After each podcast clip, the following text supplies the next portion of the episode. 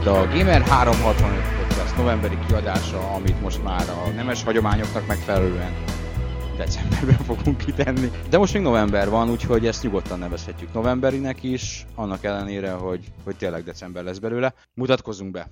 Akik itt vagyunk és beszélünk: Liquid, Drag, Antaru, GeZ, Holden és Hazix.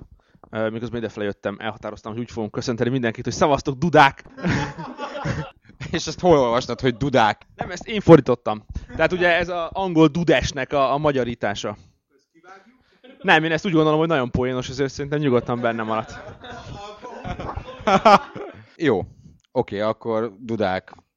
De ez félre meleg, tehát abszolút félreérthető. Jó, novemberi podcast, miről fogunk beszélni? Lesz egy ki mivel játszott az elmúlt 1-2-3-4-5-6-7-7-ben, ami itt Antaru vadul bólogat, és azt mondja, hogy ő nagyon... Mert azért, mert most sokat játszott, mert kiköttette otthonról a netet. Kötöttem a netet, és azóta csak játék reggeltől estig hajnalig. Nagyon hosszú lesz. Hogy felszabadítottad akkor az életedből a netezésre történt időt? Igen, úgy vettem észre, hogy csak pozitív hatásai vannak, sokkal tevékenyebb vagyok, sokkal nehezebb, kevésbé... Nehezebb is vagyok, de sokkal kevésbé fáradok. És végre vannak jó játékok, meg előveszek jó játékokat, amiket eddig nem volt alkalmam, vagy nem volt erőm végigjátszani, amiatt, hogy sokkal könnyebb és egyszerűbb volt klikkelgetni az interneten. Antal, irigyellek, lehet, hogy nekem is ezt kellene tenni. December első hetében lejár a Volvo előfizetésem, és nem újítottam meg. Hát nem fogom kiköttetni az internetet, de lehet, hogy rám férne. Ti nem vagytok internetfüggők? Én abszolút az vagyok, én most vettem észre magamon, költöztem, és a XYZ cég nem volt képes bekötni a Digra netet, amire oda költöztem, és volt egy 6 napos kihagyás, amikor azért ugye gamernek mennie kell, átjárogattam a régi lakásomba dolgozni, de otthon nem volt netem. És szörnyű volt. Tehát borzalmas volt. Esténként a szó legszorosabb értelmében hiányzott. Nem tudtam magammal mit kezdeni néha. Én azt vettem észre magamon, hogyha nincs úgy a környezetemben internet, tehát mondjuk otthon vagyok a szüleimnél, vagy nyaralok, akkor úgy nem hiányzik, de ha otthon vagyok, vagy olyan helyen vagyok, ahol van internet, akkor nehezen tudom megállni, hogy ne internet előtt üljek, mert akkor az egyéb alternatívák azok mind olyan fakó lehetőségnek tűnnek, amellett, hogy olvasgatom a hülye fórumokat, vagy a híreket. Igen, egyébként az internet, az szerintem ugye az internetezőknek a élete része. Tehát ez már így kitörölhetetlen valamilyen szinten. És mindent ehhez mérünk, hogy tehát, hogy ha van számítógép például, azért ott az alap, hogy van net. Tehát én nem tudnék elképzelni számítógépet internet hozzáférés nélkül, mert kvázi funkcióját vesztette. El lehet, hogyha mondjuk a munkahelyeden vagy máshol ki tudod tölteni azt meg tudod csinálni azokat a dolgokat, amiket leginkább szükséges. Tehát e-mail, felnézek a fórumra egyszer, és utána megyek haza, és más csinálok. Igen, pont ezt akartam mondani, hogy én is a munkahelyemen egész nap a számítógép előtt ülök, és így vannak olyan napok, amikor effektíve napi 12 órát töltök az interneten, mert bent a munkahelyemen 8-9-et, hazamegyek, és akkor e-mailt nézek, meg este tudok normálisan nyugodtan fórumozni, meg ilyesmi, és hogyha esetleg nem otthon töltöm az estémet, hanem barátnőmnél vagy ilyesmi, akkor teljesen nyugodt szívvel ülök le a kanapéra, tévét nézni, bármilyen forstaliska sorozatot a tévében, mert tényleg néha szüksége van az agynak, hogy kikapcsoljon, és nem, ez egy elcsépelt frázis, vagy frézis, vagy tézis, teljesen mindegy, hogy meg lehet unni azt a fucking internetet egy idő után. Elfogy az nagyon. Elfogy a YouTube link, elfogy a fórum komment, napközben délben pangás van, unalom. Igen, 2 év alatt kb. Ki is olvastam. Nem tudom, én viszont pont úgy vagyok, hogy valahogy én így késő este már valahogy nem tudok netezni, vagy idegesít, ahogy megy a gép, és én valahogy nem tudom. És lehet, hogyha nem lenne a Gamer 3-től, talán még képes lennék arra, hogy csatlakozzak Antaruhoz, de ezt így objektívan most nem tudom megítélni a Gamer miatt. Neked az a munkád, hogy ott ülj az internet előtt és vadászd a híreket, úgyhogy te nem. Ezért mondom. Nem tudom, én valahogy a világtól elzártnak érzem magam net nélkül. Tudom, ez szomorú. Szomorú így van, de amíg ez volt az 5-6 nap, és nem volt otthon netem, alig kapcsoltam be a PC-met. Pedig hát lett volna, Isten bocsássa meg, még feladatom is, úgy olyan játék, amit tesztelnem kellett volna, és nehezen bírtam rá magam, mert úgy éreztem, hogy ott a Team Fortress 2 ikona a desktopomon, és olyan üresnek, mesztelennek éreztem az egészet, hogy ezt most nem is nagyon tudok, ott a Quake Wars, ott vannak azok a játékok, amik, és a PC-s játékok nagy része ma már ilyen, hogy annyira ott van benne ez az online komponens, hogy de Xbox 360, meg PS3 is ugyanez, hogy nem tudtam fölmenni hélozni, meg éppen akkor jelent meg a Call of Duty 4, és akartam venni egyet, és nem vettem meg azért, mert nem volt netem, és tudtam, hogy ha most megveszem, hazaviszem, akkor tragédia, mert nem tudok vele játszani úgy, ahogy azt én szeretném. Szóval, ja, szarügy. Ki mivel játszott a héten? Ja, 2 héten, 3 héten. Drag. Hát én annak ellenére, hogy friss X360 tulaj lettem, elmúlt 2 hétben mégse X360 játékkal játszottam, aminek az az oka, hogy a gép mellé adott Halo 3-ban nem akartam úgy belekezdeni, hogy nem vagyok tisztában az előzményekkel, mert hogy nekem az első 2 rész kimaradt, azért kölcsönkértem az első 2 részt, és most azokat tolom. És hát lehet, hogy Ákos meg fog engem verni, de felemás élményeim vannak, de azért azt elmondhatom, hogy most már a mérlegnek a pozitív oldalára billent ez az egész. Mert a Halo 1-ben azért voltak szerintem olyan részek, amik kifejezetten gyengének mondhatók. Tehát a játéknak a második fele, ez az iszonyatos backtrackelés, hogy visszafele mész, és küzdesz a Flood ellen minden pályán rohadt sokat, szóval ez nagyon beteg. A Halo első része az nem öregedett túl jól ilyen szempontból. Akkoriban még az újdonság varázs, aki akkor játszott, az úgy áll, meg a grafika. Ma már grafika ugye nem, mert még fölszkirelve 720p-re sem néz ki úgy, hogy az ma emberi szemnek szépnek vagy csinosnak tűnjön. És ezek az ismétlődő pályarészek, ami nagyon látszik, hogy ezt egy ilyen nyitójáték volt, és el kellett készülni. A játék utolsó 30%-a az gyakorlatilag egymás után copy-pastelt régi pályarészek különféle módon, és tényleg a végén van egy brutális backtrack, a játék történelme egyik legrondább és kegyetlenebb backtrackje, amit ugye Zoli lefordít. Metroid? Na, jól van. Vettél hozzá HD TV-t is, Drag? Egyelőre még sajnos nem volt hozzá lehetőségem. De minden esetre, amit Liquid mondott, azzal teljesen egyetértek. Szóval a Halo 2 az már szinte egy másik játéknak tűnt az egy után, és pont azért van ez, hogy ezzel már sokkal jobban meg vagyok elégedve. Most így már jobban belemerültem, és tényleg nagyon tetszik az egész. Csak mivel fordított annyit az egész, hogy amíg nem Halo-ban nem múlt tiszta, addig nem láttál semmit. Tehát az első rész az rohadt unalmas volt a végén, a második az már végig pörgött, van egy furcsa lezárása, amit ugye a 3 hál' Isten azért kompenzál, viszont a múlti rész az, ami igazán nagyját tette. Tehát ha ki tudod próbálni, akkor live-on próbáld ki. Persze, ezt tökéletesen ismerem, hogy a múlti a Halo-nak a színejava. És szóhoz képest milyen? Hát ezt hogy olvasók ne utáljanak meg, ezt inkább nem jellemezném a 200 óra online kizónozás után. Szerintem a Halo 2-t már nem próbált ki multiba, mert tehát a Halo 3 az az evolúció, tehát tök mindegy, a Halo 3-mal kell kezdeni multiba, mert volt egy fejlődése ennek, és a Halo 3 az sok szempontból tényleg az evolúció csúcsa ilyen szempontból. Tehát ott kell kezdeni, nem a Halo 2-vel. Ez olyan lenne, mint a Neander hölgyi nővel dugnál. Hát igen. Van már benne tapasztalatod esetleg? Nem retrózom.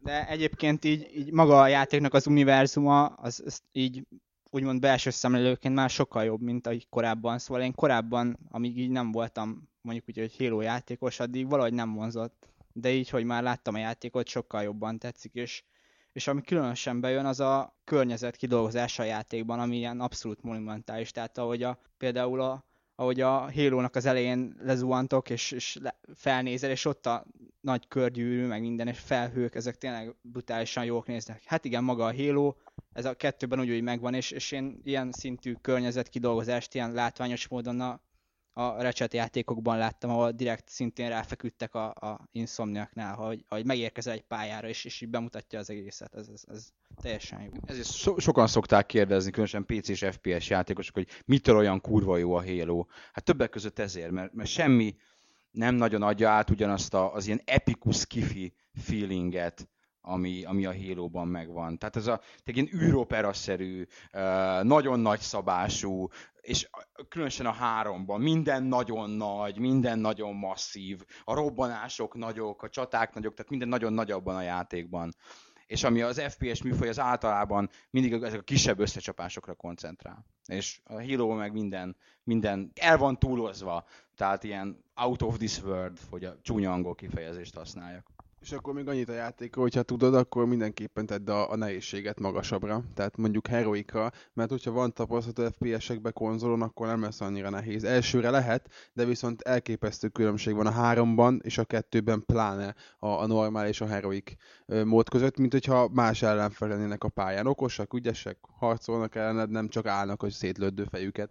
Én az elsőt, meg most a másodikat is normálon kezdtem le, és már a másodikon is feltűnt, hogy már könnyebb volt jóval, mint az első rész. Szóval valószínű, hogy a harmadikra már nem normál fogok belekezdeni, mert egyébként ajánlottak már korábban is, szóval ez valószínű. Főleg 2 részt, vagy 3 részt egymás után lenyomni, akkor már illik is magasabb fokozatra kapcsolni. Na, adjuk tovább, ki mivel játszott, Antaru? Nagyon sokat játszottam. Nagyon sajnálhatok, igen. Talán fontossági sorrend, fordított fontossági sorrendben az első az a Silent Hill Origins PSP-n, ami mondhatni, hogy egy az egybe ugyanaz, mint a régi Silent Hill részek, ugyanarra a tematikára épül, ugyanazt a hangulatot vissza is hozza, szerintem. Ilyen szempontból nagyon jól sikerült, csak pár órát sikerült játszanom vele, és nem voltak benne boss fightok, egyebek. Csak annyit, hogy a játék végjátszás ideje 6,5 óra. Tehát, hogy sok nincs már hátra, a pár órát beletöltél. Ó, akkor még lehet, hogy ma este végigjátszom, de egy helyen volt az, amikor persze én is felkeltettem, hogy végre, amikor megláttam. Bementem a hentesboltba, és megláttam a hentest. Az kemény, ha valaki tudja próbálni, addig legalább menjen el. A másik játék, ez egy régi játék volt. Ez kibaszott izgalmasan hangzott, így nem Silent Hill rajongonként, hogy egy játéknak az a csúcs, hogy meglátod a hentest. Mi történik ott, ami miatt annyira izgulni kell? Ne spoilerezz, nekem ugyan lehet, mi nem fogok vele játszani. Nem tudom, hogy később visszatérem, mert addig nem jutottam el, de a hentesboltba bejutva már eleve. Silent Hillben a hentes az nem olyan lesz, mint a kőbányai hentesbolt, és hát végzi a munkáját, és hál' Istennek elmegy arrébb, nem vesz észre. Úgy érzem, hogy rokonságban van, kuzinja lehet a piramisfejnek a srác. Igen. Ügyesen összerakták a hentest. A piramisfej darabjaival. Igen. De Silent Hill rajongók játszanak vele. Azok nem ti vagytok. A következő furcsa játék, amit végig játszottam, elővettem, és elejétől végéig játszottam a hétvégén, az a Killer 7 Gamecube-on.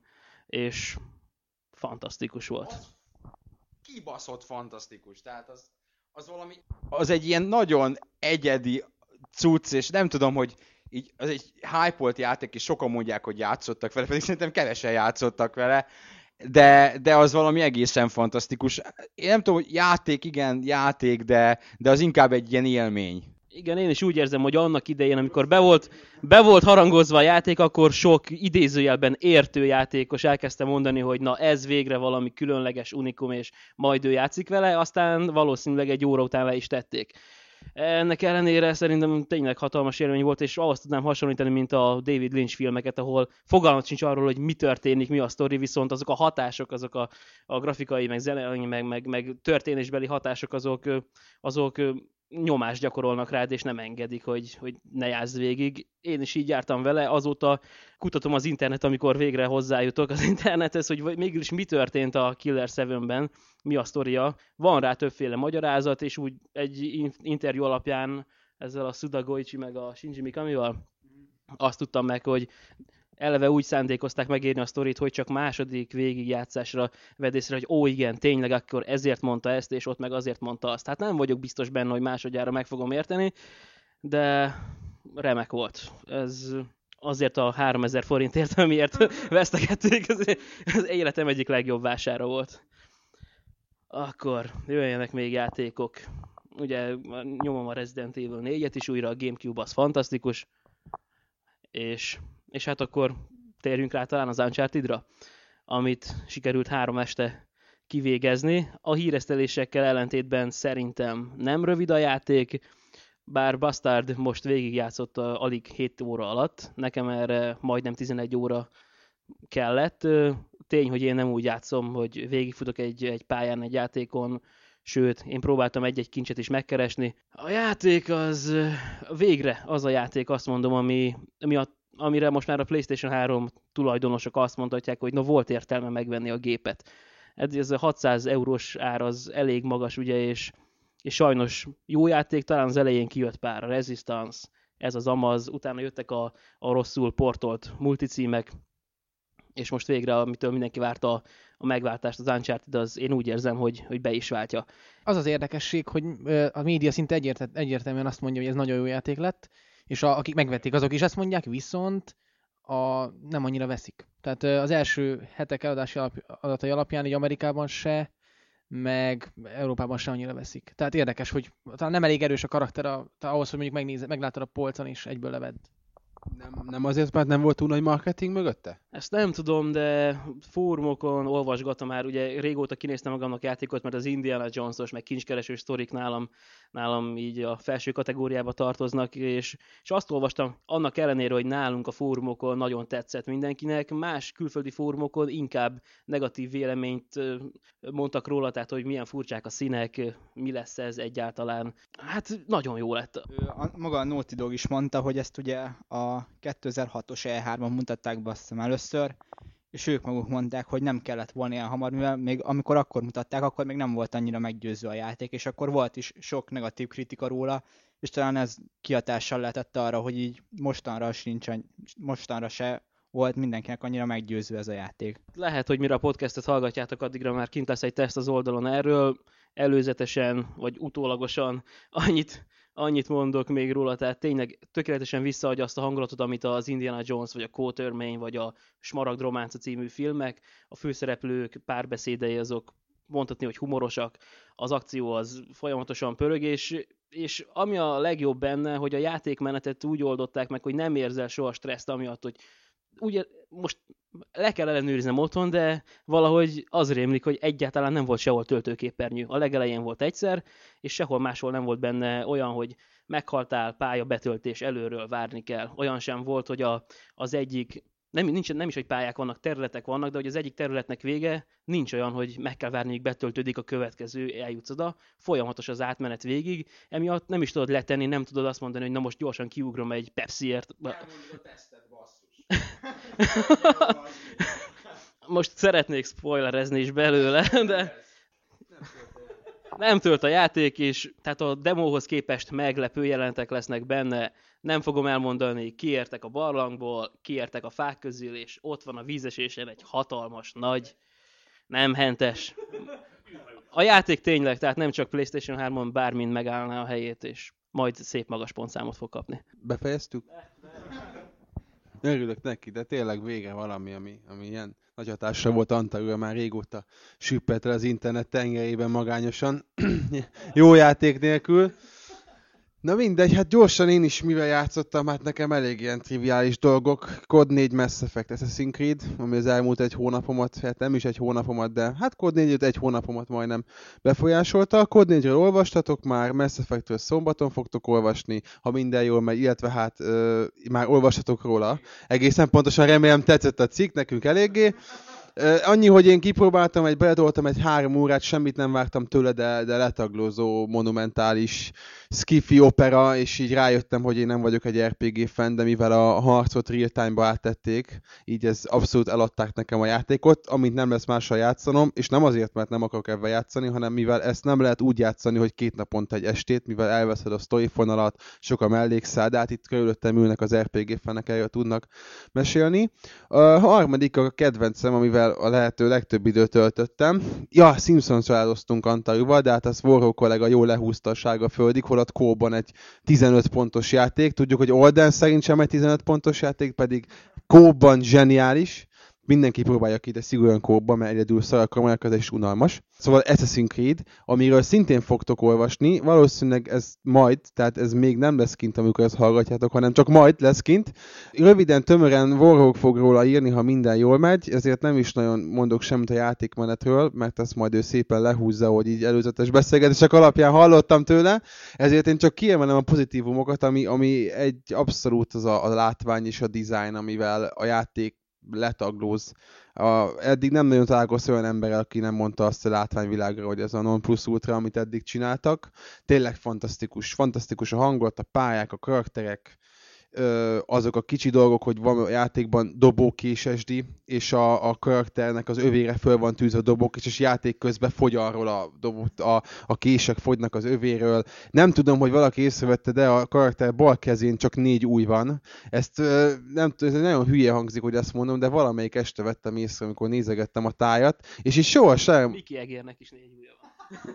Hát meg nagy a füle is Miki Egérnek, igen, tehát, és elég nehezen tudom elképzelni ezt a színként, és akkor annyi még, hogy két-három hiba, csak hogy úgyis majd megírom ezt a tesztbe, tehát rohadt unalmas lesz majd olvasni, de hogy a játékban lehet lovagolni. És rögtön felmerült a kérdés a kis pici agyamban, hogy rajtunk kívül miért nem lovagol senki ebben a kibaszott játékban. Tehát ott van a hatalmas királyság, 500 millió ló lettéve checkpointok, és csak mi vagyunk lovon. Ez az az egyik problémám. A másik problémám pedig az, hogy itt a tél, hideg van, és szerintem sokatok jár kapucniban. Találkoztatok avval az érzéssel, hogy nem látsz semmit, amikor kapucni van rajtad? Tehát a periférikus látásod kilőve. Hát le a kalappal az altáir előtt, hogy egy kapucniban ilyen szinten tud gyilkolni bármit egy ilyen napsütötte, amúgy is rohadt meleg ugye országban, illetve hát városokban. Szóval emiatt max respect neki. És tényleg nem is mondom ezt itt tovább, mert lelövök minden point, amit majd le akarok írni Warhawk ellenében, mert ő majd jól lehúzza a játékot, én még majd mondom jó, hogy milyen kurva jó ez a játék, és azt tudom mondani, hogy aki szerint rövid, az csinálja azt, amit én, hogy nézelődik, nem rohan végig, megkeres bennem mindent, és beletölt 2 hetet, és 20-valahány órát, vagy 10-valahány órát, mint én. Adom tovább a botot, már többiek csúnyán néznek rám. No, hát én a Portal című csodával játszottam. Nem vártam sokat tőle, mert olvastam róla, hogy rövid, olvastam róla érdekes dolgokat, de az olyan játékélményt kaptam, amit még nagyon-nagyon régen nem. Tehát kezdjük azzal, hogy maga az alapötlet. Az alapötlet kurva jó.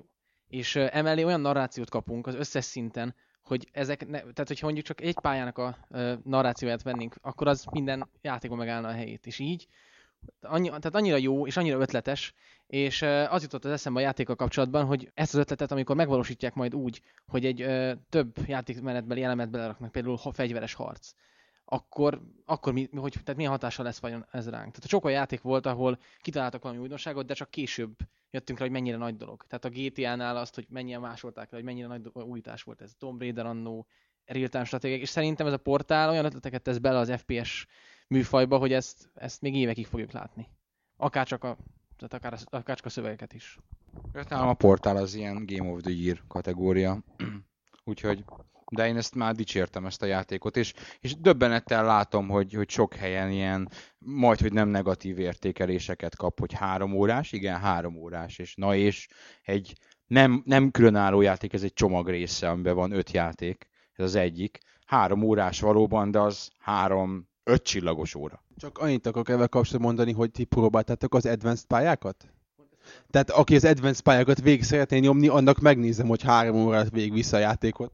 Igen, pont ez, hogy ha végigjátszol, akkor utána olyan pályák nyílnak meg, amikhez aztán kell gondolkozni keményen. És már, ha végig is csináltad, akkor is már csak azzal, hogy nyitsz 2 portált, egyet a plafonra, egyet a padlóra, és zuhansz órákon át, az is nagyon nagy móka. Szóval...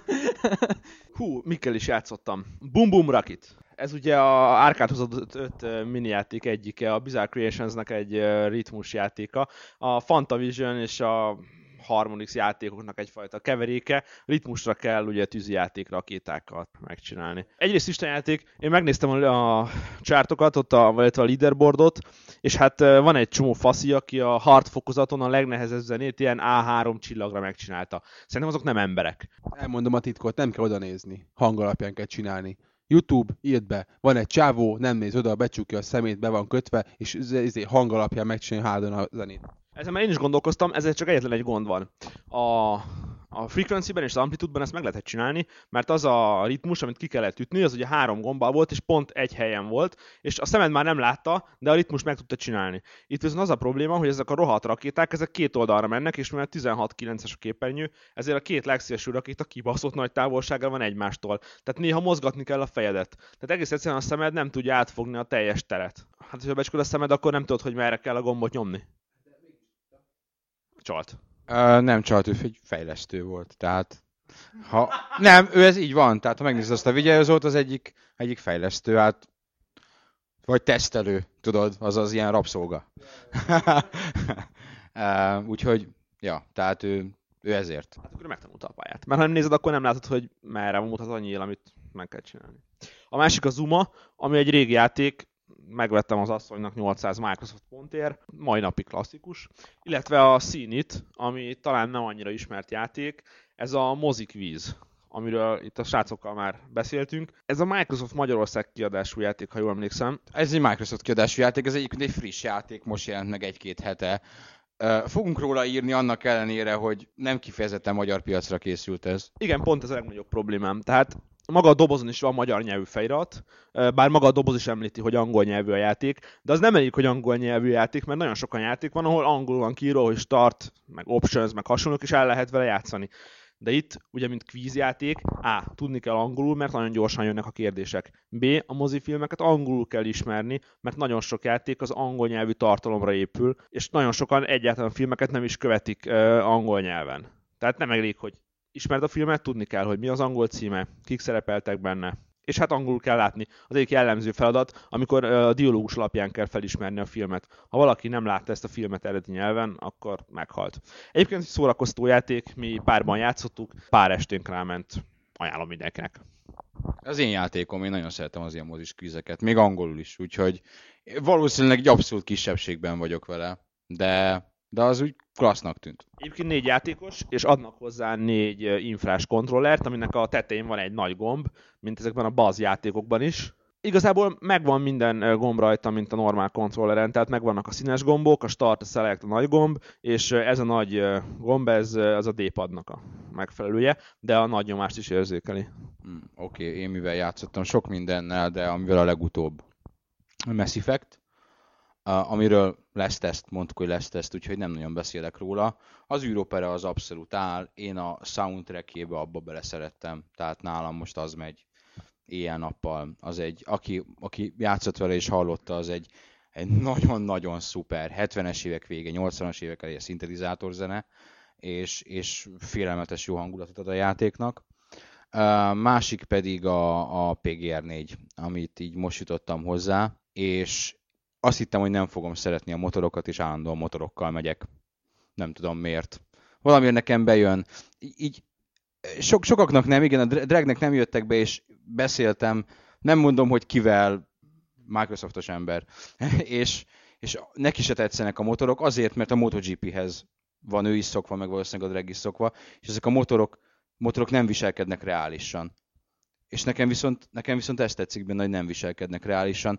Ugyan a trükközés kifejezetten egyszerű velük, ez az egy gombos trükközés, tehát ezt vehették volna bonyolultabbra, mondjuk valami analóg kar bevonásával, de ennek ellenére szerintem annak ellenére, hogy sokan azt mondták róla, hogy ez a PGR 3 új textúrákkal, szerintem nem igaz. Szerintem nagyon sokat lépett előre. Az időjárás nagyon sokat dob rajta, az eső is és a hó is, és szerintem nehezebb lett, tehát kidolgozottabb, komplexebb, nehezebb játék lett, és tartalmasabb, egész egyszerűen több van benne, mint a PGR 3. Én a PGR 3-at is nagyon szeretem, de szerintem ez túllép azon. Én is kaptam egy PGR 3-at a gépemhez, és így a 4. rész után tényleg már azt mondom, hogy már nem volt teljesen élvezhető a 4. rész után, szóval tényleg nagyon jó munkát végeztek a Bizarre-nál, és tényleg ez nagyon, nagyon jó irányba fejlődött a 4. rész. Ezzel a kettővel is, hogy kicsit visszanyúljak, a harmadik az a Resident Evil 4 Wii verziója volt. Ami nálam azért furcsa, mert én nem szeretem a Resident Evil-öket úgy, ahogy vannak. Több kifejezetten kerültem őket, és nekem nem tetszett a Resident Evil 4 sem. Gamecube-on is próbáltam, PS2-n is próbáltam. Tudom, hogy kisebbségben vagyok ezzel, és most tetszik. Valószínűleg valami kattant az irányítás miatt.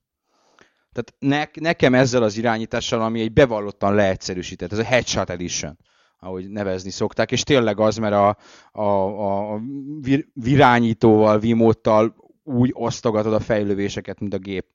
De ad hozzá egy ilyen plusz élvezetet, és én ezt élvezem benne, és egész egyszerűen nem tudom, hogy bizonyos részeket analógkarra hogy lehet normálisan megcsinálni. Amikor van egy ilyen, hogy a kis csajt fölsegíted egy ilyen felső részre, és ott ilyen kapcsolókat, kettőt állítát, és jönnek jobbról-balról, azt azt meg lehet csinálni analóg karral. Az a terem a negyedik rész, legnehezebb rész, legalábbis a másik két verzióban. Tényleg az baromi nehéz az a rész a játékban. Hát igen, mert nekem még így ezzel a, hogy is mondjam, irányítás rásegítése, és egy bazinagy célkereszttel támadsz, még így is nehéz volt, és utána direkt elővettem nekem ez. PlayStation 2-re megvan egyébként, nem, Gamecube-ra nincs meg. PlayStation 2-re megvan, és elővettem, és utána rohadt furcsának tűnt, hogy ott kell célozni, és ott is hagytam. És a négyet azt meg utána, tehát a Wii változatot meg vittem tovább. Tehát a ritka olyan Wii portok egyike, ami direkt port, és mégis az irányítás nagyon-nagyon sokat ad hozzá, és ha esetleg lenne olyan furcsa lény mindén még a világon, aki eddig nem Resident Evil 4-ezett, és van egy Wii-je, most adjon neki egy új esélyt, mert a játék maga nagyon jó, csak valahogy van egy ilyen bizarr embercsoport, miben én is beletartozom, akinek ez kellett, ez az irányítás ahhoz, hogy ezt a játékot szeretni tudja. Igen, a NeoGaffon az egyik legnagyobb amerikai gaming fórumon is ezzel a játék kapcsán nagyon sokan írták ugyanezt, hogy ők a negyedik rész korábban nem nagyon játszották, mert valamiért nem mozott őket, de a Wii verzió már nagyon megtetszett nekik, szóval tényleg valamit nagyon eltalálhattak benne. Ja, szerintem akkor zárjuk is le azt a ki mivel játszott a héten szekciót, és térjünk át az elmúlt hónapnak a jelentősebb történéseire, ami talán kevésbé volt ez a november izgalmas, mint az október, valószínűleg azért, mert ez már a játékokról szólt, és nem az újdonságokról, hanem a megjelenésekről, és tényleg rohadt erős volt ez a november, az ember azt se tudta, hogy hova kapjon, de azért történt. Ha már az Assassin's Creedről beszéltünk, amit talán ki is tudok mondani, Assassin's Creed kapcsán volt egy ilyen botrányocska, amikor is a Ubisoft, hogy franciásan mondjuk a nevüket, Ubi, ők egy amerikai oldalt, a somethingawful.com-ot megfenyegették perrel, mert ők közöltek egy képregényt, aminek a Jade Raymond, a Assassin's Creed producere volt a főszereplője, és a hölgyet orális akció közben mutatta be a képregény, ami egyébként megtekinthető az oldalon, tehát keressetek rá a Jade Raymond szóra a keresőben, és ki fogja dobni ezt, és megtekinthető ez a pornográfnak titulált képregény, ami hát olyan pornográfocska, én inkább azt mondanám. Szerintetek ez a hölgy, ez tényleg a producere volt a játéknak, vagy inkább csak a kirakat embere? Mert én élek a gyanúperrel, hogy az ő személye, az, hogy ilyen, hát csinoska, sőt... Én abszolút szívesen megdugnám, tehát, hogy ez része volt a PR kampánynak, ugye maga ez a képregény is arról szól, hogy hát vedd meg Jade játékát, és hogyha megveszed ezt a játékot, akkor egy kicsit úgy érezheted, hogy Jade téged orálisan. Én azt vettem észre, hogy ennek a nőnek van egy weboldala is, tehát van egy ilyen hivatalos weboldala, és nem, Antaru, ne vagy el magad. Mi a csöcseit néztük, de hát ahogy én... Nem, csak utána akartam nézni ennek az egész dolognak, hogy mégis hol lehet őt megtámadni, és nagyon naív, hogyha ilyen, mert tehát van ez a Jade Raymond mosoly, amit ugye a Geffen nagyon sokszor használtak, mint a játékvédelmet, tehát ilyen nagyon-nagyon mosolyog szegény, és tehát a oldalának a fő oldalán is így kurva nagy mosoly van tőle, és így olyan naív szegény. Tehát, hogyha ő csinálta a játékot, akkor nagyon naív volt. Hogy így nem gondolta, hogy nagyon nagy támadások keresztezében fog állni, és... De most nem akarok nagy fasságokat mondani, és majd leugatnak a kedves, jobban hozzáértő fórumozók, de nekem azt mondták oda bent nálam a nagy fantasztikus munkahelyes cégemen, hogy ő valami elismerten kőkemény PC játékos, de én nekem ezt mondták, én ugyanígy fölkaptam a fejemet, hogy ez a csaj, mondták, hogy igen, tehát ő nem valami fruska csajszi, hanem ez valami, mit tudom én, milyen elismert világbajnokos, punci-munci valami, mit tudom én, milyen játékban. Most vagy FPS mondtak, vagy RTS-t. Én azt hittem ugyanazt, amit Hazix mondott, hogy ez valami kirakadt puni, akit oda tettek, mert jól néz ki, és tökéletesen ellátja a szerepét arra, hogy a férfi olvasók, meg játékosok is megvegyék a játékot, hát ebben lesz bónuszként egy messelen kép róla a végigjátszás végén, de állítólag ő valami komoly játékos, tehát ennek utána kéne nézni, vagy lehet, hogy majd megkapjuk a fórumposztok között a valóságot. Ezt én könnyen el tudom képzelni, egyébként én megnéztem vele sok interjút, és nagyon kellemesen szórakoztam alattuk, tehát és különösen az, amikor van egy ilyen nagyon jó kis pólója. Na mindegy. Tehát a helyzet az az, hogy ő az interjúból az derült ki, hogy ő legalábbis igen művelt játékok terén, tehát valószínűleg nem a kirakat csaj. Az tény, hogy ez a csaj, ez igen jól néz ki, ez a csaj, és ez a mosoly egyébként, az ártatlan mosoly, és ezek a mellek együtt azért az egy elég ütős kombináció. Ezért kérek minden 360 és PS3 tulajdonos, hogy vegyék a játékot, mert akkor a második résznél már lesz Playboy borító, meg egyéb is. Köszönöm. Igen, tehát valahogy tegyük bele Jade-et a Raymondba. Igen, hívjuk Raymond. Tegyük bele a Playboyba. Szóval a képregényről meg annyit, hogy nem tudom, hogyha most... Ha anyádról közölnének ilyen képregényt, valószínűleg te is sértőnek találnád. Így viszont, van benne némi igazság. És a képregény születésével kapcsolatban pedig mintha az lett volna, hogy a Maximmal neki egy fotósorozata készült. Tehát, hogy igen, tehát ez volt az apropója. Még nem jelent meg, és ezzel kapcsolatban készült gyakorlatilag maga a képregény. Tehát azért annyira nem a Maximba, nem, hát most biztos valamilyen ruha van rajta, tehát sajnos nem Playboy, de tehát majd meg fog jelenni róla majd fotósorozat. Tehát ez volt az apropója a képregény. Kijön hozzá a nude patch. Erről annyit, hogy valaki közszereplő, valaki celebriticske, akkor ez benne van, tehát ismerjük az internetnek a bugyrait és azt a sokkal berált állatot, aki oda mindenféléket feltölt a kedvenc celebrity költ. Szerintem ez még egy nagyon, nagyon gyenge, finom próbálkozás arra, hogy orális szexre kényszerítsék Jade-et. Szóval szerintem nincs benne annyi kivetni való, mint amennyit nőjék képzeltek, de tudjuk, hogy ez is csak PR fogás. Véletlenül ez a szinkrín megjelenésének a hetében tört ki ez a botrány is, hogy a nem játékos sajtóval, de nem játékokkal foglalkozó sajtó is esetleg írjon róla. Tehát érdekes. Hát legalábbis gyanús volt, hogy úgy hirtelen ekkor bírt kipattanni, és... majd kifröccsenni, igen. Jó, na, elég ennyit a pornográfiával. Mindig megkapjuk, hogy vannak fiatalkorú olvasóink is, és egyrészt káromkodunk, mint a kocsis, ami őket eleve megrontja, és akkor most itt még ilyen női mellek, meg mindenféle. De szerintem most kapcsolj be egy kereskedelmi tévét este 7 órakor. Ugyan már. Muszáj elmondani.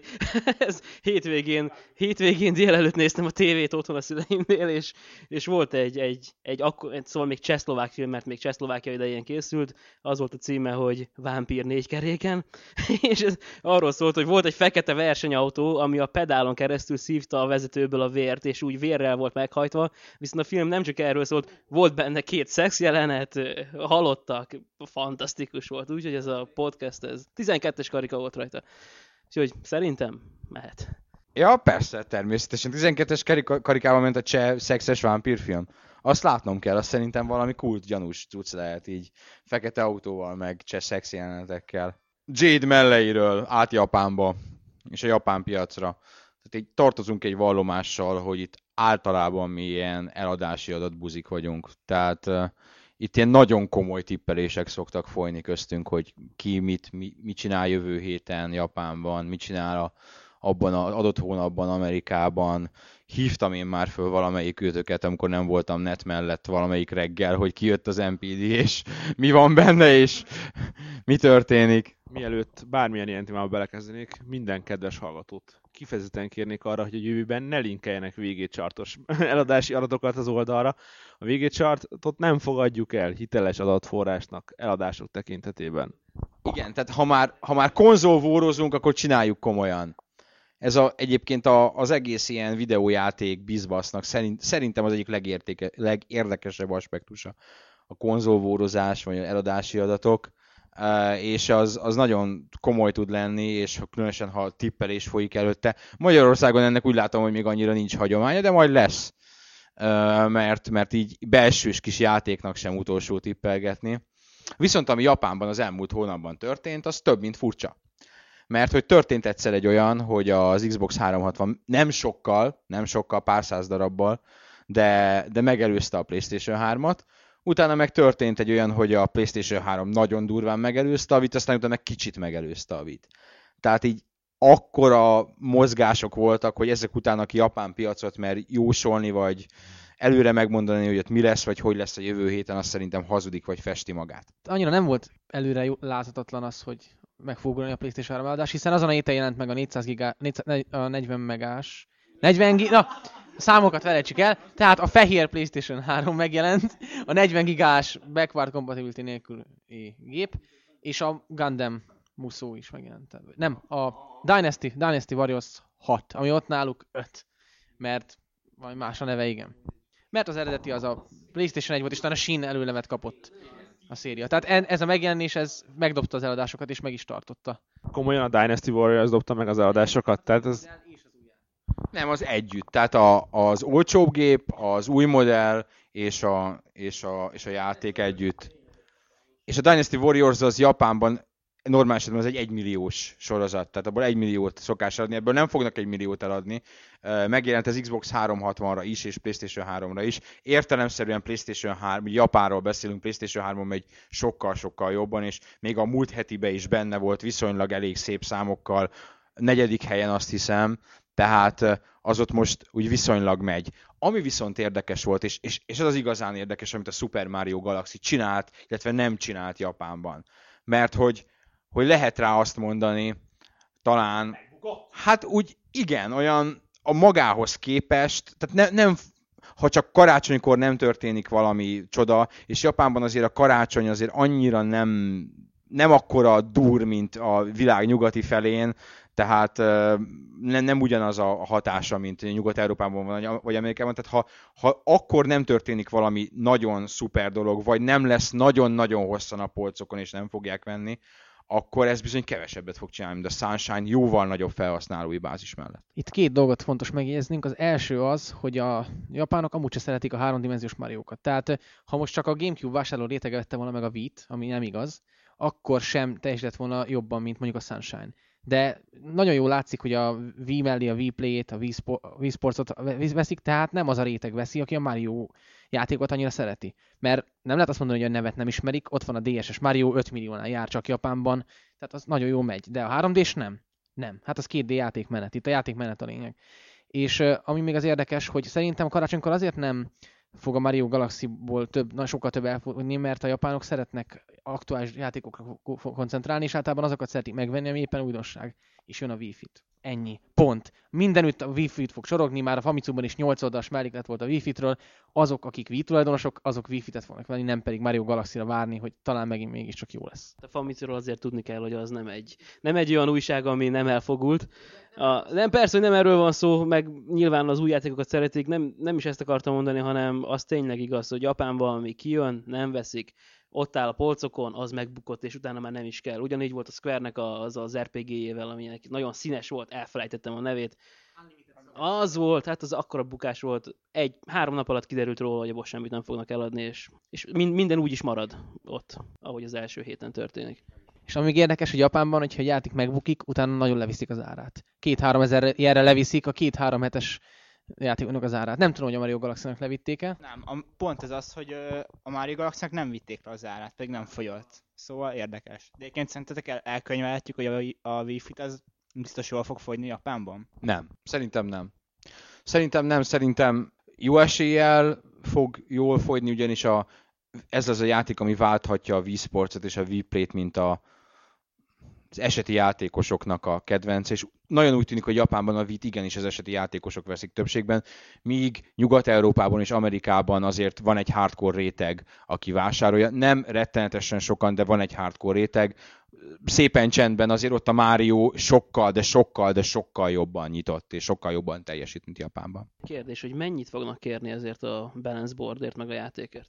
Azt hiszem úgy $80 körüli, tehát drágább, vagy 70 vagy $80 megfelelő ilyen.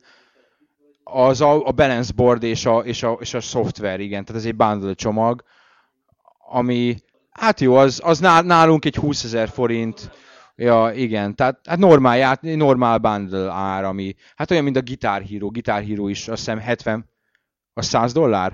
Annál olcsóbb lesz, mint a Guitar Hero, de, ja, de hát játéknak viszont nem annyira játék, mint a Guitar Hero, úgyhogy a Wii Fit az, és itt ebből már az oldalon is voltak vitáink emberekkel, hogy mi utáljuk a Wii Fit-et, így előre, igen. Igen, erről van szó. Mi utáljuk előre a Wii Fit-et.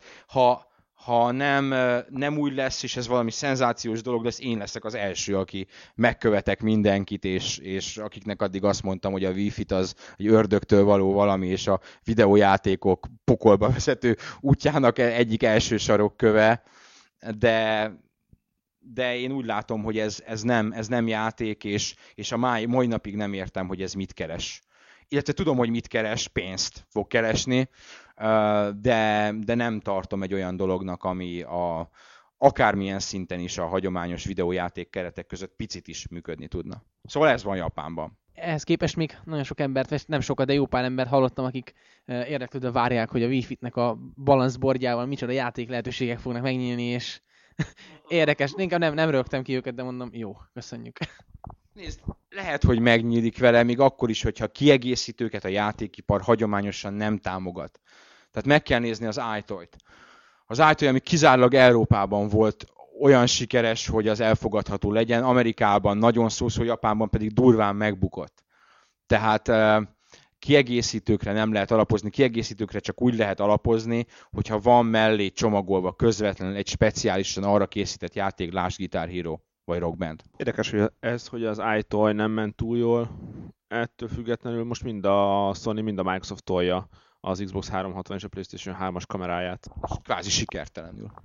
Hát hány olyan játékot tudsz mondani, ami támogatja az Xbox 360 kamerát? Szerintem egy kezemen meg tudom számolni. És hány olyan játékot tudsz mondani, ami érdemlegesen támogatja az Xbox 3 kamerát? Nulla. Tehát ami valami értelme van. PlayStation-ön van ugye, ha aki fölnéz a PlayStation Store-ba, hát 5 vagy 6 mini játék, most már egy ilyen mini játékszerűség, vagy szoftver, én egyet se láttam, mert nincs kamerám, tehát van hozzá letölthető játék, és van az egy darab Eye of Judgment, ami viszont egy annyira nisé, és biztos megvannak. Én látom néha, saját fórumunkon látom néha, és Isten bocsássa meg, én még nem olvastam bele, srácok, de bele fogok olvasni, és remélem, hogy vagytok, akik azzal a játékkal játszanak. Annak ellenére, hogy ez egy gyűjtögetős kártyajáték, nem az én világom, és örömmel látom, hogy azért itthon is van ennek közönsége, de ez akkor is egy rétegjáték. És az Eye of the Judgment-tel kapcsolatban sokan mondták, hogy majd Japánban nagy dolgokat fog csinálni, meg be se jutott a top 10-be. Tehát azért van ez, mert Japánban az emberek szeretik a kártyajátékokat, de ott nem azért játsszák az emberek a kártyajátékot, hogy most megjelenjen a figura is, majd beleüt a másik figurába. Ez nem élvezett tényező.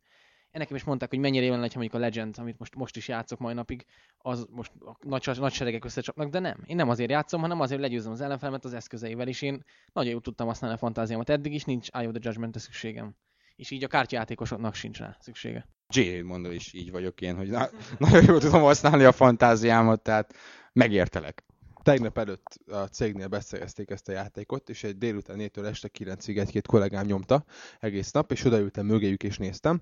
Sokat elmond a játékról, hogy a tutoriál 2,5 óra, így alsó hangon, ami alapvetően semmi, és pont ez az az igazság, amit mondtál, hogy a japán játékosok ezt ők rendszeresen játsszák kártyával, és ez nem annyira elterjedt Európában. Tehát nálunk én nem értek annyira, hogy szerintem a szerepjátékozás az jobban megy.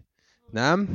Nálunk is kártyáznak? Jó, mindegy, akkor nem kártyáznak nálunk, ettől függetlenül akkor nálunk is kártyáznak, de ettől függetlenül láttam a konzolos és PC-s játékosok arcán azt a csodálattal teli vegyes érzelmeket, ami arról szólt, hogy hú, ez milyen kurva jó, mert betesszük a kártyát, és beérzéke, és letesszük, és összecsapnak, és kurva jó, és amikor egyszer kaptak ki egymás után, mert ugye a játékrendszer nem annyira egyszerű, mint ezt így elsőre tűnik, és nem fogod megvenni 2,5 fontokért a kártyákat, meg 10-ért a hiper rare kártyákat az eBay-ről, akkor igazság szerint ellenfeled lévén a gépet level után tudsz online játszani.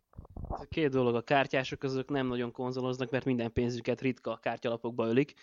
A másik meg, hogy akkor lenne kurva jó ez a kamera, hogyha egybecsomagolták volna a gépekkel, alapvető kiegészítő lenne, és minden játék használhatná. És akkor bármikor kisebb, apróbb játékelemek ki tudnák ezt használni, de így, hogy külön meg kell venni, nem hiszem, hogy sokra megy. Majd lehet videócsetelni vele. És azért tesszük hozzá csendben halka, hogy ez a 25 vagy 7000 forintos pack, ebben van egy darab papírlap, van benne 15 vagy 20 vagy mit tudom hány darab papírkártya, és van egy 3000 forintos webkamera hozzá, ami egy állványon áll. Tehát ezért a packért, jó, hát meg maga a szoftverára kérnek el 25 000 forintot. Egyébként a kártyák meg a maga a map az fénymásolható, tehát így lehet így játszani, meg ilyen butasság, tehát így egy jobb webkamerával, amin van USB port, tehát hogy el is lehetne képzelni a játékot.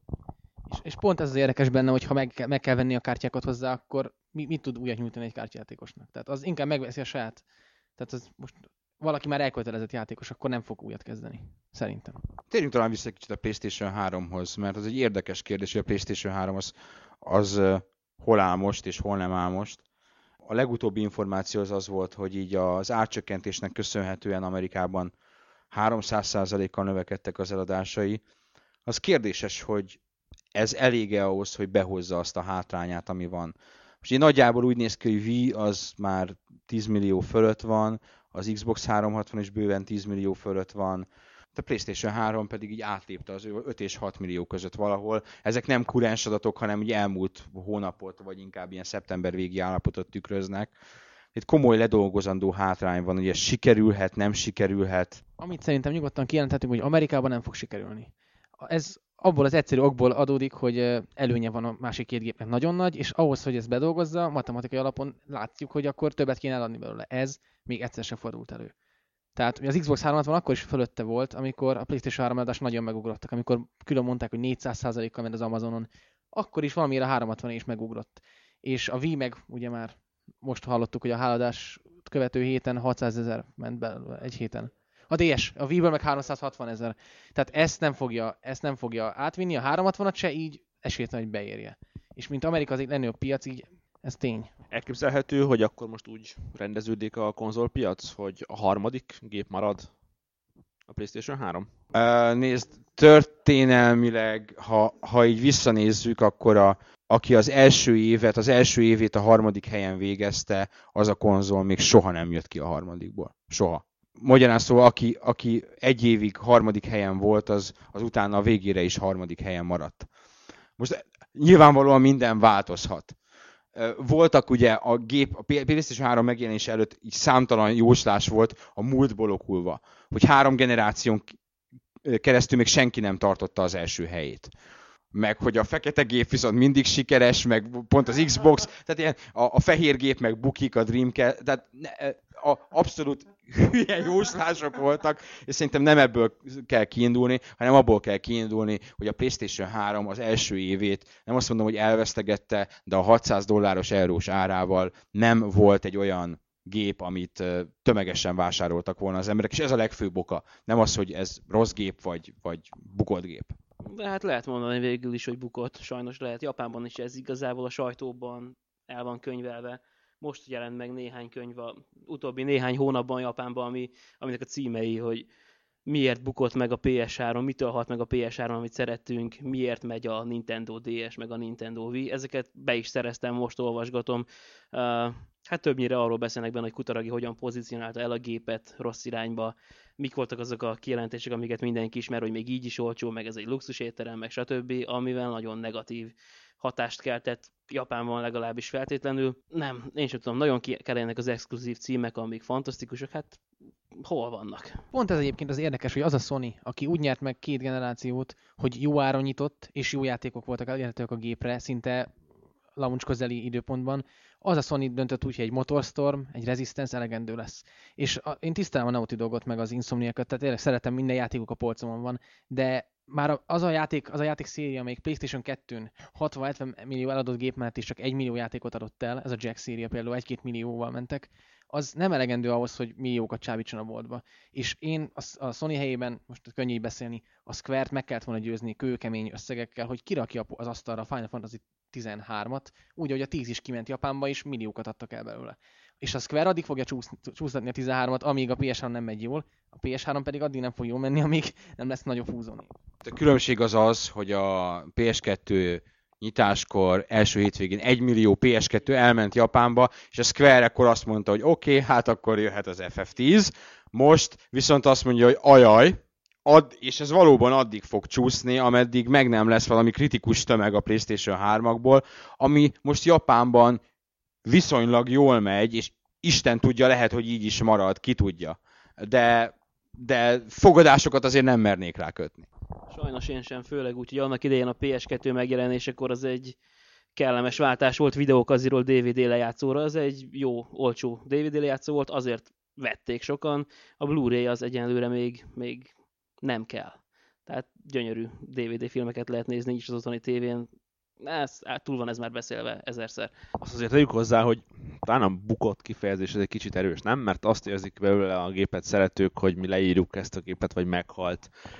Én azt gondolom, hogy még ha a Sony meg is tartja ezt a harmadik helyét ebben a konzolgenerációban, az akkor se egy olyan szörnyű dolog, nyilván harmadiknak is lenni kell. Inspirálja ez őket arra, hogy a következő generációban ezeket a hibákat ne kövessék el, a következő gépük már megjelenéskor is olcsó legyen, a következő gépükre már megjelenéskor fantasztikus címek álljanak rendelkezésre, és a következő gépüknek fantasztikus online szolgáltatása legyen az első perctől kezdve. Nézd, az egyébként az, hogy egy olyan cég, aki korábban dominált és hirtelen egy kevésbé jó pozícióba, vagy vesztesnek tűnő pozícióba kerül, az nem ismeretlen a videójátékok világában. A Nintendo ezt bőségesen eljátszott a két generáción keresztül. Én szerintem, hogyha a PlayStation 3 így marad, ahogy marad, akkor is csinál egy valahol a Gamecube és a Nintendo 64 között, tehát egy 20 és 30 millió között végén, közelebb a 30 millióhoz, vagy azt is elérve.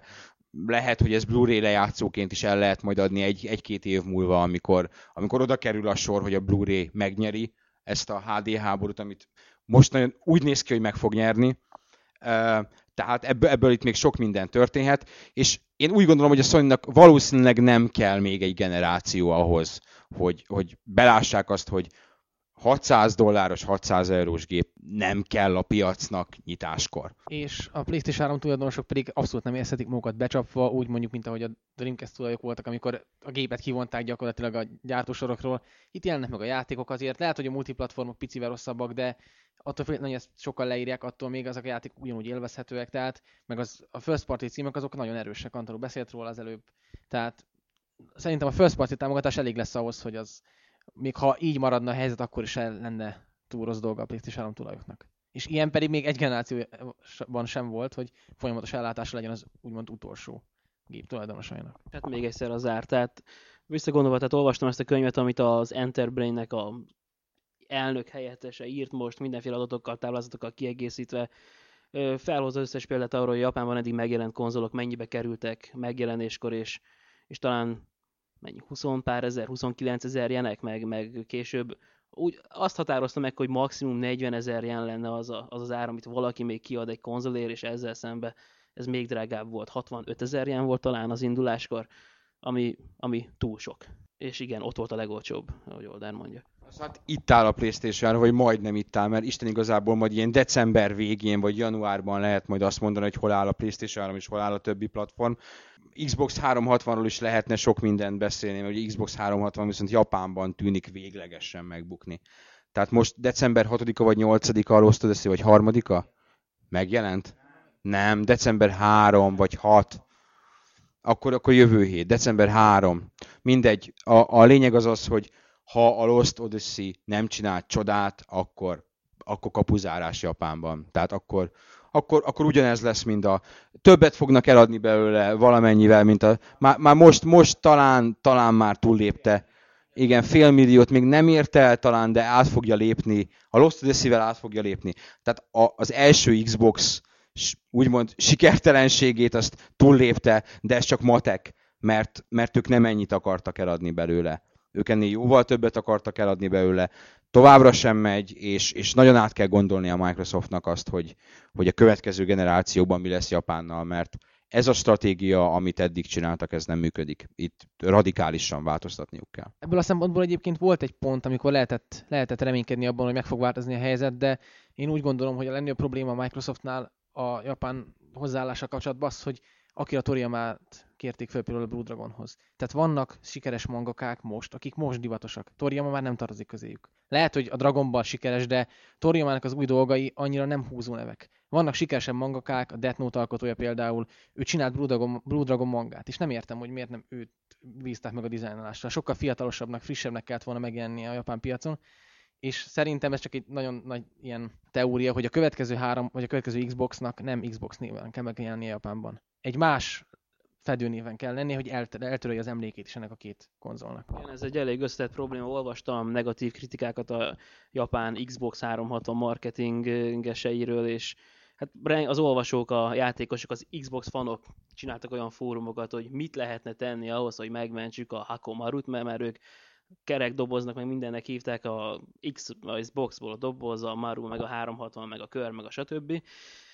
És hát olyan rettenetes hibák voltak, tehát, hogy sehol nem rakták ki a gépet, hogy úgy lehessen játszani vele sztereóban, mint a PlayStation 3-akkal, rossz koreai tévékre nyomták ki, miközben lehetett volna jobb felbontású tévékre tenni, akkor olyan japán celebritikkel reklámozták a gépet, akik igazából nem arra valók, hogy eladjanak játékokat, nálunk is lehet persze Dundikát, meg Gáspár Lacit, meg bárkit látni a tévében, ami valakiket talán motivál, de az Xbox 360 az inkább hardcore játékosoknak szól, nem a kislányoknak. Én nem akarom bántani ezt az egész, hogy celebekkel reklámozzák Magyarországon, de szerintem ezeket a gépeket ebben az árkategóriában, illetve ezekkel a játékokkal még nem a Dundika. Tudom, hogy Dundika nem konzolt reklámoz, hanem Dundika, bocsánat, lemaradtam, mit reklámozott? Valamit, Fifát? Fifát, igen. Gáspár Laci pedig Prostritet. Tehát én ebben az egész magyar celebvilágban nem vagyok belecsattanva semmilyen szinten, de ők nem fognak szerintem játékot eladni. Tehát nem, egész egyszerűen nem a játékos. Kétlem, hogy a Gáspár Laci rajongók azok. Valamiféle átfedést, nem tudom, hogy ki a hiteles magyar játékos celebritása, Árpa Attila. Nem tudom. Hát de ő legalább játszik, tehát ő megvan az az előnye, hogy ő játszik. Egész dolog szerintem abból indult ki, meg hát szerintem egy mindegy, tehát amire én gondolok az az, hogy ez külföldön egy működő történet. A celebritikkel való játék eladás. Nem, a celebritikkel való játék reklámozás. És nálunk ennek abszolút nincsen semmilyen hagyománya, sem múltja. Sőt, nálunk a celebritiket, meg Győzikét, meg a többieket a átlag játékos az olyan magasról köpi le, hogy el se hiszi az ember. És egyszerűen a magyarországi nagyobb kiadók kirendeltségeinél dolgozó marketingeseknek megvan adva egy bizonyos büdzsé, egy bizonyos keret, és egy bizonyos körben tudnak csak bármit csinálni itthon. Hogyha ők kitesznek, erről tudok konkrét példákat, talán többen emlékeztek rá, amikor a James Bond játék megjelent az EA-től. Multiplatform volt, Need for Speed Underground-dal együtt, kipakolták őket a City Light-okra, ugye azok a buszmegállóban lévő nagy plakátok, a 7-es buszok oldalán volt, nem kevés pénzt töltek bele, hát hagyd ne mondjam, mennyit ért. Semmit. Nullát. Tehát abszolút nincs értelme ilyen irányba tömegmarketingelni videójátékokat még Magyarországon. Talán most már egyre inkább, annó már semmi értelme. A FIFA-t, igen, a FIFA talán van. Ugye ma is volt hír, illetve hát nem ma, hanem múlt héten volt hír róla nálunk is, hogy mindenféle SMS játékokkal lehet FIFA-kat nyerni, mert közszolgálati tévékben is. Tehát BL meccsökölt és a FIFA-t nyomják, tehát a focit azt el lehet adni, a Need for Speed-et azt el lehet adni, mert ezt ismerik az emberek. Az a lényeg, hogy celebritikhez nyúlnak, ezt várják el tőlük külföldről, erre kapnak büdzsét, nem mondhatják azt, hogy srácok, csináljunk valami értelmes marketing kampányt. De miért? Külföldön ilyet nem csinálunk, de ez nem külföld, ez Magyarország. Nem baj, nekünk celebritik kellenek, nagy csöcsök, dudák, menő az a csávók, itt van, erre adunk pénzt. Na ezért van Gáspár Laci meg Dundika a Pólus Centerbe. Ugye Dundika ütő 3 FIFA labdával, egy a kezébe, 2 meg... Igen, egyébként az érdekes, hogyha 5 évvel ezelőtt valaki bekapcsolta az MTV-t, akkor a Sztár lakását meglátogatjuk című műsorban, ott volt a konzol helye, és nem csodálkozott a riporter, nem beszélt félre senki, tudták, hogy azon játszik, és Amerikában úgy jobban az élet része ez, hogy a konzolokkal játszanak, tehát sokkal többet is vesznek belőle az arányait nézve, a lakosság arányait nézve. Nálunk ez még szerintem annyira nem elterjedt, hogy ilyen természetesen viszonyuljunk hozzá. Én Vágó Istvánnal reklámoznám a Nintendo DS-nek a Brain Traininget. De komolyan, csak lenne magyar verzió. De az nem lenne egy teljesen elvetélt ötlet egyébként, mert hogy a DS-t azt egyébként a Nicole Kidman-nel reklámozza a Nintendo Amerikában. Most nem tudom, hogy nálunk szerintem nem színésznőeknél, de tényleg a Vágó Istvánnal. Egy halihó, a magyar Nintendo kirendeltség, reklámozzatok Vágó Istvánnal a Brain Traininget, most komolyan. Csak annyiban akartam gonoszkodni, hogy igazság szerint a Nintendo-nak sájszegál kivereklemoz a DS-be, úgyis megveszik. Tehát most Nicole Kidman ide, Nicole Kidman oda, olyan jól fogy, hogy tehát Pityen Pankó is ugrálhatna a tévében Nintendo DS-sel a seggében, akkor is megvennék. Figyelj, mindenből lehet többet eladni. Tehát ha Nicole Kidman miatt a 50-es vagy 60-as amerikai háziasszony megveszi a DS-t magának a brain traininggel, akkor az teljesen jó. És a saját japán tapasztalataim,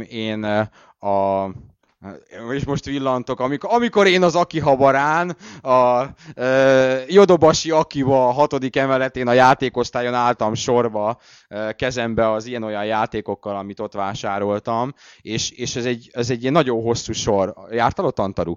Tehát az egy ilyen kordon van.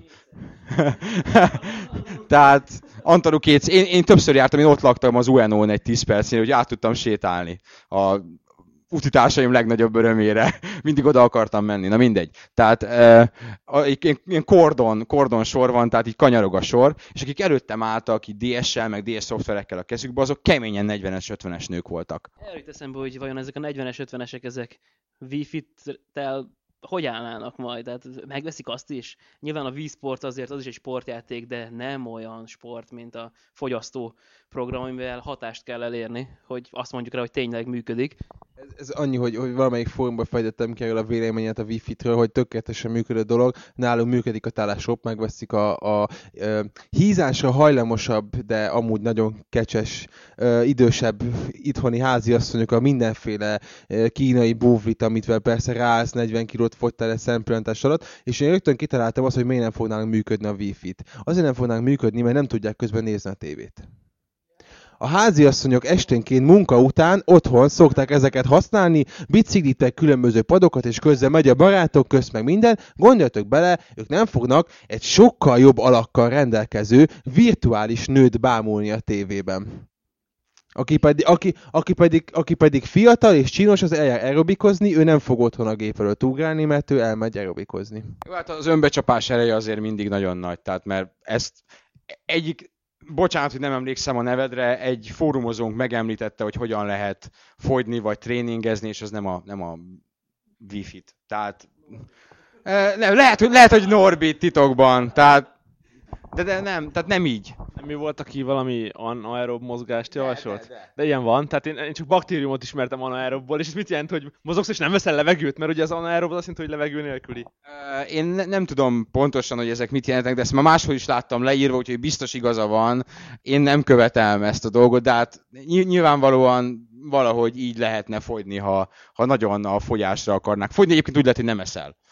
Meg, és sportolsz, és mozogsz, mert keveset eszel, és mozogsz. Na most a Wii Fit-tel ezzel a mozgás az minimális, mert tényleg pár száz kalória, amit leadsz vele, és azt utána, hogy ismételten, ne haragudj, nem emlékszem a nevedre, kedves fórumozónk, írtad, hogy egy karékenyeret benyomsz, és akkor utána kész volt az egész Wii Fit-ezésed. De most nagyon abba hagyjuk ezt a témát, mert még egyet.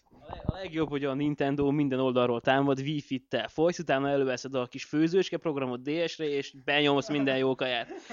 Így a legjobb. Jó, hát kész a teljes ciklus. Váltsunk témát, az utolsó is ilyen, szerintem nagyon rövid témánk, az a titokzatos, valószínűleg le fogják lőni Microsoft belsős fejlesztésű, illetve a Microsoft Game Studios által kiadott Xbox 360 játék, ami az elmúlt hónap nagy találgatása volt.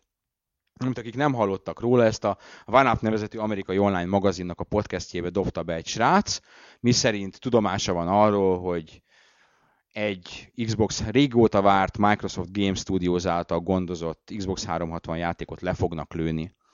És ez megmozgatta akkor a játékvilágot fejlesztői szinten, sorba cáfolták a különféle stúdiók, akik fejlesztenek a Microsoftnak, illetve belsős fejlesztéseik vannak, hogy ők lennének azok, és a végén azt okoskodta ki mindenki, hogy akkor valószínűleg a kevésbé ismert és kevésbé várt, de kétségtelenül létező, és valószínűleg tényleg problémákkal küzdködő Marvel Universe Online nevezetű szuperhősös MMO lesz az áldozat. Ez volt eddig, és itt nagyjából le is zárult a téma, de mi lenne, ha azt mondanám, hogy nekünk is vannak forrásaink, és hogy nem feltétlenül a Marvel Universe Online az. Hanem, és ezt itt most ki fogjuk sipolni, mert kegyetlenül ki fogjuk sipolni, mert ha én ezt most itt bemondom, akkor megölnek minket. De hát nektek elmondom, mert ti tudtok titkot tartani. Tehát ez a játék, ez az, avagy az, ne lehessen rá következtetni. Szóval tartok egy szünetet, hogy tudjál sipolni. Ez meglep engem. Az. Már csak azért is, mert azért erre nagyon sokat hivatkoztak erre a játékra. Tehát ez így, mint valami égköve a konzolnak, ott lebegett a... Hoppá! Tehát, mint egy égköveként lebegett ennek a konzolnak, és hát nem gondoltam volna. Tehát ez egy általam is eléggé keményen várt játék, és mindenki által szerintem, és én az okokat nem tudok. Tehát hallottuk valamit, és majd nem tudom. Mert most itt úgy is hangozott, hogy bullshitelünk, és benyomtunk egy játéknevet, hogy most fokozzuk az izgalmakat, és nem tudunk semmit, és a seggünkből rángattuk elő az egészet. Úgyhogy ezt a részt majd így külön ki fogjuk vágni, és ha esetleg ne jelentsék be, hogy ez így van, akkor ezt a részt, a podcastnek ezt a részét még egyszer ki fogjuk tenni, most már majd sipolások nélkül. Azt hiszem, hogy ez így korrekt az olvasók felé, de most mindenképpen sipolni fogunk, tehát... nem feltétlenül a Marvel Universe az, hanem lehet, hogy más is sokkal fájdalmasabb, és nem tudni, hogy miért, és állítólag még nem biztos, hogy így van, de nagyon komoly problémák vannak, és reméljük, hogy nem így van. Lehet, hogy túlvállalták magukat a fejlesztők, nem? Igen, ők egy nagyon ambiciózus társaság egyébként. Tehát ők mindig is azok voltak, mindig is csúsztak egyébként a játékaikkal, de a végeredmény az mindig olyan volt, hogy megérte a várakozást. És reméljük, hogy most is így lesz, és valahogy mégiscsak összejön az.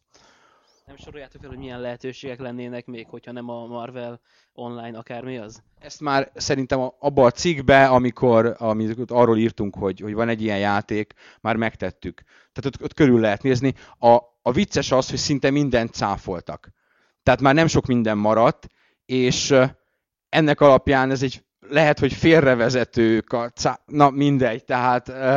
Ez egy olyan helyzet, amikor bőségesen lehet találgatni, és tényleg csak azt tudom mondani még egyszer, hogy reméljük, hogy nem így van. Reméljük, hogy nem így van, és az a játék meg fog jelenni, mert szerintem arra a játékra 2008-ban az Xbox 360-nak nagyon nagy szüksége lenne. Az Xbox 360-nak a 2008-as kínálata egy első blikre nem olyan jó, mint amilyen a 2007-es volt. A 2007-es annyira fantasztikusan erős volt, minden szempontból, hogy ez 2008-ban nehéz lesz követni, és ha az kiesik, akkor én személy szerint nagyon sajnálni fogom. Zárjuk is le ezzel. Ez volt a Gamer 365 podcast novemberi kiadása. Decemberben visszatérünk mindenképpen egy ilyen karácsony előtti vagy utáni, leginkább előtti. Igen, szinte biztos, hogy Game of the Year Edition-nel, mert ahogy talán látjátok, az év ilyen újdonságok szempontjából szinte véget ért. Tehát most már a december az tényleg arról fog szólni, hogy milyen játékok jelentek meg, és mik voltak a legjobbak. Szóval fogunk csinálni egy ilyen mik voltak a legjobb játékok című kiadást. Azt tegyük már meg, hogy összeírjuk az összes játékot, ami adott esetben érdemes lehet itt a megemlítésre, mert én azt vettem észre, hogy ezeknek a Game of the Year listák mindig valahogy az év második feléből, vagy inkább az utolsó negyedéből válogatnak, mint pont úgy, mint az Oscar. Oscart is mindig azok a filmek nyernek, amik szeptember után jönnek. Igen, és éppen ezért mindig novemberben, decemberben mutatják be azokat a filmeket, amit Oscarra szánnak. Igen, ezt a hibát most nem fogjuk elkövetni, már csak azért sem, mert az én egyik, nem azt mondom, hogy jelöltem, de egyik titkos favoritom, a Crackdown, az egy februári megjelenés volt talán. Úgyhogy ez van. Mindenképpen az év elejéről is fogunk válogatni, bármennyire is az ősz volt nagyon erős. És most tényleg elbúcsúzunk. Ennyi volt novemberre, amit ti decemberben hallotok, és sziasztok!